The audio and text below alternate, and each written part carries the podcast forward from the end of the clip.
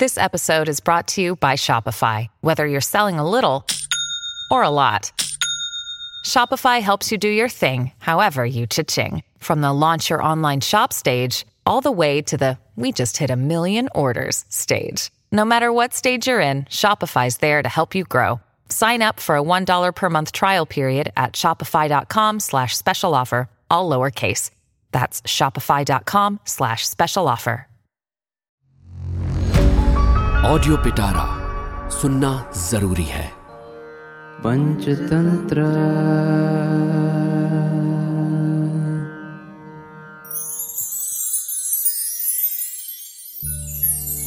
संपूर्ण पंचतंत्र में पांचवा तंत्र है अपरीक्षित कार्यक्रम जिसकी तेरहवीं कहानी राक्षस और ब्राह्मण।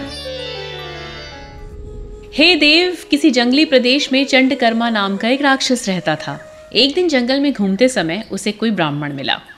तब वो उसके कंधे पर चढ़कर बोला, चलो, आगे बढ़ो। ब्राह्मण भी डर के कारण व्याकुल मन से उसे लेकर चल दिया। तब उस राक्षस के कमल के मध्य भाग की तरह मुलायम पैरों को देखकर ब्राह्मण ने राक्षस से पूछा, आपके पैर इतने कोमल क्यों हैं? राक्षस बोला, ये मेरा व्रत है कि गीले पाँव से मैं कभी धरती का स्पर्श नहीं करता। ये सुनकर अपने छुटकारे का उपाय सोचता हुआ वो एक तालाब पर पहुँचा। तब राक्षस ने कहा, जब तक मैं स्नान और भगवान की पूजा अर्चना आदि करके ना लौटूं, तब तक तुम इस स्थान से कहीं मत जाना। ऐसा करने पर ब्राह्मण ने सोचा, भगवान की पूजा अर्चना आदि करने के बाद ये ज़रूर मुझको खा जाएगा, इसलिए जल्दी से भाग जाऊँ, क्योंकि गीले पैर होने के कारण वो मेरे पीछे नहीं आ सकेगा। ऐसा करने पर राक्षस व्रत के टूटने के डर से वास्तव में उसके पीछे नहीं गया। इसीलिए कहता हूँ, ज्ञानी पुरुष को हमेशा पूछना चाहिए राक्षस से पकड़ा गया वो ब्राह्मण प्रश्न करके ही छूटा था। उनकी बातें सुनी तो राजा ने ब्राह्मणों को बुलाकर बोला, हे ब्राह्मणों, मेरी तीन स्तन की एक कन्या उत्पन्न हुई है, इसलिए उसका कोई प्रतिकार संभव है या नहीं? वे बोले, देव, सुनिए, यदि हीन अंग या अधिक अंग वाली कन्या मनुष्यों के यहाँ उत्पन्न होती है तो वो अपने पति तथा शील के नाश का कारण बनती है। यदि कहीं तीन स्तन वाली कन्या पिता की आँखों के सामने आ जाए तो वो शीघ्र अपने पिता को नष्ट कर देती है। इसमें कोई संदेह नहीं। इस कारण स्वामी, आप इसको ना देखें, और यदि कोई इससे विवाह करने की इच्छा करे तो इसको उसे देकर देश को त्यागने की आज्ञा दे दें। ऐसा करने पर दोनों लोगों में विरोध नहीं होगा। उनकी ये बात सुनकर राजा ने नगाड़ा पिटवाकर सब जगह घोषणा करने की आज्ञा दी। अहो, इस तीन स्तन वाली कन्या से जो विवाह करेगा, उसे एक लाख अशरफियाँ मिलेंगी। परंतु उसे देश का त्याग भी करना पड़ेगा। इस प्रकार उसकी घोषणा को बहुत समय बीत गया। फिर भी किसी ने उसको स्वीकार नहीं किया। वो त्रिस्तनी कन्या भी जवान होकर गुप्त स्थान में अपनी कोशिश से सुरक्षित रह रही थी। उसी नगर में एक अंधा रहता था। उसके साथ मंथरक नाम का एक कुबड़ा भी रहता था, जो उसकी लकड़ी पकड़कर आगे चलता था। उन्होंने उस नगाड़े की आवाज़ सुनकर आपस में विचार किया।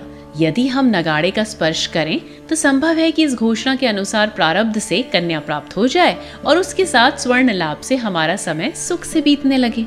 और यदि उसके दोष से मृत्यु हो तो गरीबी के कारण होने वाले इस कष्ट का भी अंत हो जाए।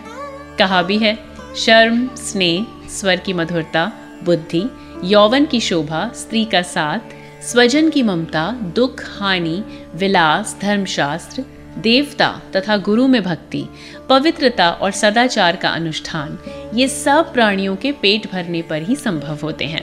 ऐसा कहकर अंधे ने जाकर उस नगाड़े को स्पर्श किया और कहा, यदि राजा मुझे कन्या दे दें तो मैं उस कन्या से विवाह करूँगा। तब उन राजपुरुषों ने जाकर राजा से बताया, देव, किसी अंधे ने इस घोषणा का नगाड़ा छुआ है। अब इसमें देवता ही प्रमाण है। राजा बोला, अंधा, बहरा, कोढ़ी या शूद्र, कोई भी हो, लाख अशुर्फी के साथ कन्या को ग्रहण करे और देश से बाहर चला जाए। तब राजा की आज्ञा से राजपुरुषों ने नदी के किनारे ले जाकर तीन स्तनी की कन्या का विवाह अंधे से करके लाख अशरफियों के साथ कन्या अंधे को दे दी और नाव में बिठाकर मल्लाहों से कहा, विदेश में ले जाकर किसी स्थान में अंधे कुबड़े को कन्या के साथ छोड़ दो। ऐसा करने पर विदेश में जाकर मल्लाहों के बताए किसी किराए की जगह में वो तीनों एक घर में रहते हुए सुख से समय बिताने लगे। अंधा पलंग के ऊपर लेटा रहता था, घर का सारा काम कुबड़ा करता था। इस प्रकार कुछ समय बाद त्रिस्तनी के साथ कुबड़े का व्यभिचार संबंध हो गया। अथवा ये ठीक ही कहा है, यदि आग ठंडी, चंद्रमा गर्म और समुद्र स्वादिष्ट हो जाए तो हो सकता है स्त्रियों में सतीत्व आ सके। तब एक दिन त्रिस्तनी ने कुबड़े से कहा, सुभग यदि ये अंधा किसी प्रकार मारा जाए तो हम दोनों का समय सुख से बीतेगा। इसलिए कहीं से जहर खोज ले आओ, जो इसे देकर मैं सुखी हो जाऊँ। तब एक दिन कुबड़े को घूमते समय एक मरा हुआ काला सांप मिल गया। उसको लेकर वो प्रसन्नता पूर्वक घर में आकर त्रिस्तनी से बोला, सुभगे, ये काला सांप मिला है। इसलिए इसके टुकड़े टुकड़े करके सोंठ आदि अनेक मसालों में पकाकर इस अंधे को मछली का मांस बताकर दे दो। इससे ये तुरंत मर जाएगा। क्योंकि इसे मछली का मांस हमेशा पसंद रहा है।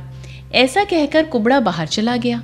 त्रिस्तनी ने उस काले सांप के टुकड़े किए, मटके में डाल के आग पर चढ़ा के घर के काम में लग गई और अंधे से नम्रता पूर्वक बोली, आर्यपुत्र, आज मैंने तुम्हारा प्रिय मछली का मांस बनाया है, जिसके लिए तुम पूछते रहते थे। उसे पकाने के लिए आग पर चढ़ा दिया है। इसलिए जब तक मैं घर के दूसरे काम करूँ, तब तक तुम चम्मच लेकर उसे हिला दो। वो भी ये बात सुनकर प्रसन्नता पूर्वक जीप से होंठ चाटता हुआ तुरंत उठा और चम्मच से उसे हिलाने लगा। चम्मच से हिलाते समय सांप का विषैला धुआँ उसकी आँखों के पर्दे में लगा। तब अंधा उसे बहुत फ़ायदे का समझकर, विशेषकर आँखों में उसकी भाप लेने लगा, जिससे उसकी आँख ठीक हो गई। दृष्टि प्राप्त होने से वो जब देखने लगा, तब मटके के बीच में उसे केवल काले सांप के टुकड़े दिखाई पड़े। तब वो सोचने लगा, अहो, ये क्या बात है? इसने मुझे मछली का मांस बताया था, परंतु ये तो काले सांप के टुकड़े हैं। इसलिए मैं स्त्री स्तनी की कोशिश को अच्छी तरह से जान लूँ। मुझे मारने का ये उपाय किसने किया है? त्रिस्तनी कुबड़े या किसी अन्य ने? ऐसा सोचकर वो अपनी स्थिति को छिपाकर अंधे ही की तरह काम करता रहा, जैसा कि पहले करता था। उसी समय कुबड़ा आकर निशंक भाव से आलिंगन, चुंबन आदि करके त्रिस्तनी के साथ आनंद लेने लगा। उसको ऐसा करते देखकर अंधे को जब कोई शस्त्र नहीं मिला तो उसने सोने की जगह में जाकर कुबड़े की टांग पकड़ ली और पूरी ताकत से अपने सिर पर घुमाकर उसी से त्रिस्तनी के हृदय पर प्रहार किया। इस प्रकार कुबड़े के प्रहार से उसका तीसरा स्तन हृदय के अंदर समा गया और बलपूर्वक सिर के ऊपर घुमाने से कुबड़े का कुबड़ खत्म हो गया। इसीलिए मैं कहता हूँ, अंधा, कुबड़ा और तीन स्तन वाली राजकन्या ये तीनों कर्म के सामने होने पर भी अन्याय से ही सफल हो गए थे। सुवर्ण सिद्धि बोला, ये सच है। देव की अनुकूलता से सब मंगल होता है। फिर भी पुरुष को सत्पुरुषों की बात माननी चाहिए। न कि ऐसा ही है वो कहने से। ऐसा करने वाला पुरुष तुम्हारी तरह नष्ट हो जाता है। और एक पेट तथा अलग अलग दो सिर वाले परस्पर फल खाने वाले लोग मेल ना करने से भारंड पक्षी की तरह नष्ट हो जाते हैं। चक्रधर बोला कौन सा भारंड पक्षी? कैसे? वो बताने लगा।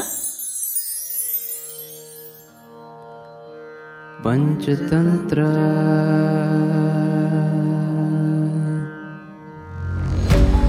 ऑडियो पिटारा सुनना ज़रूरी है।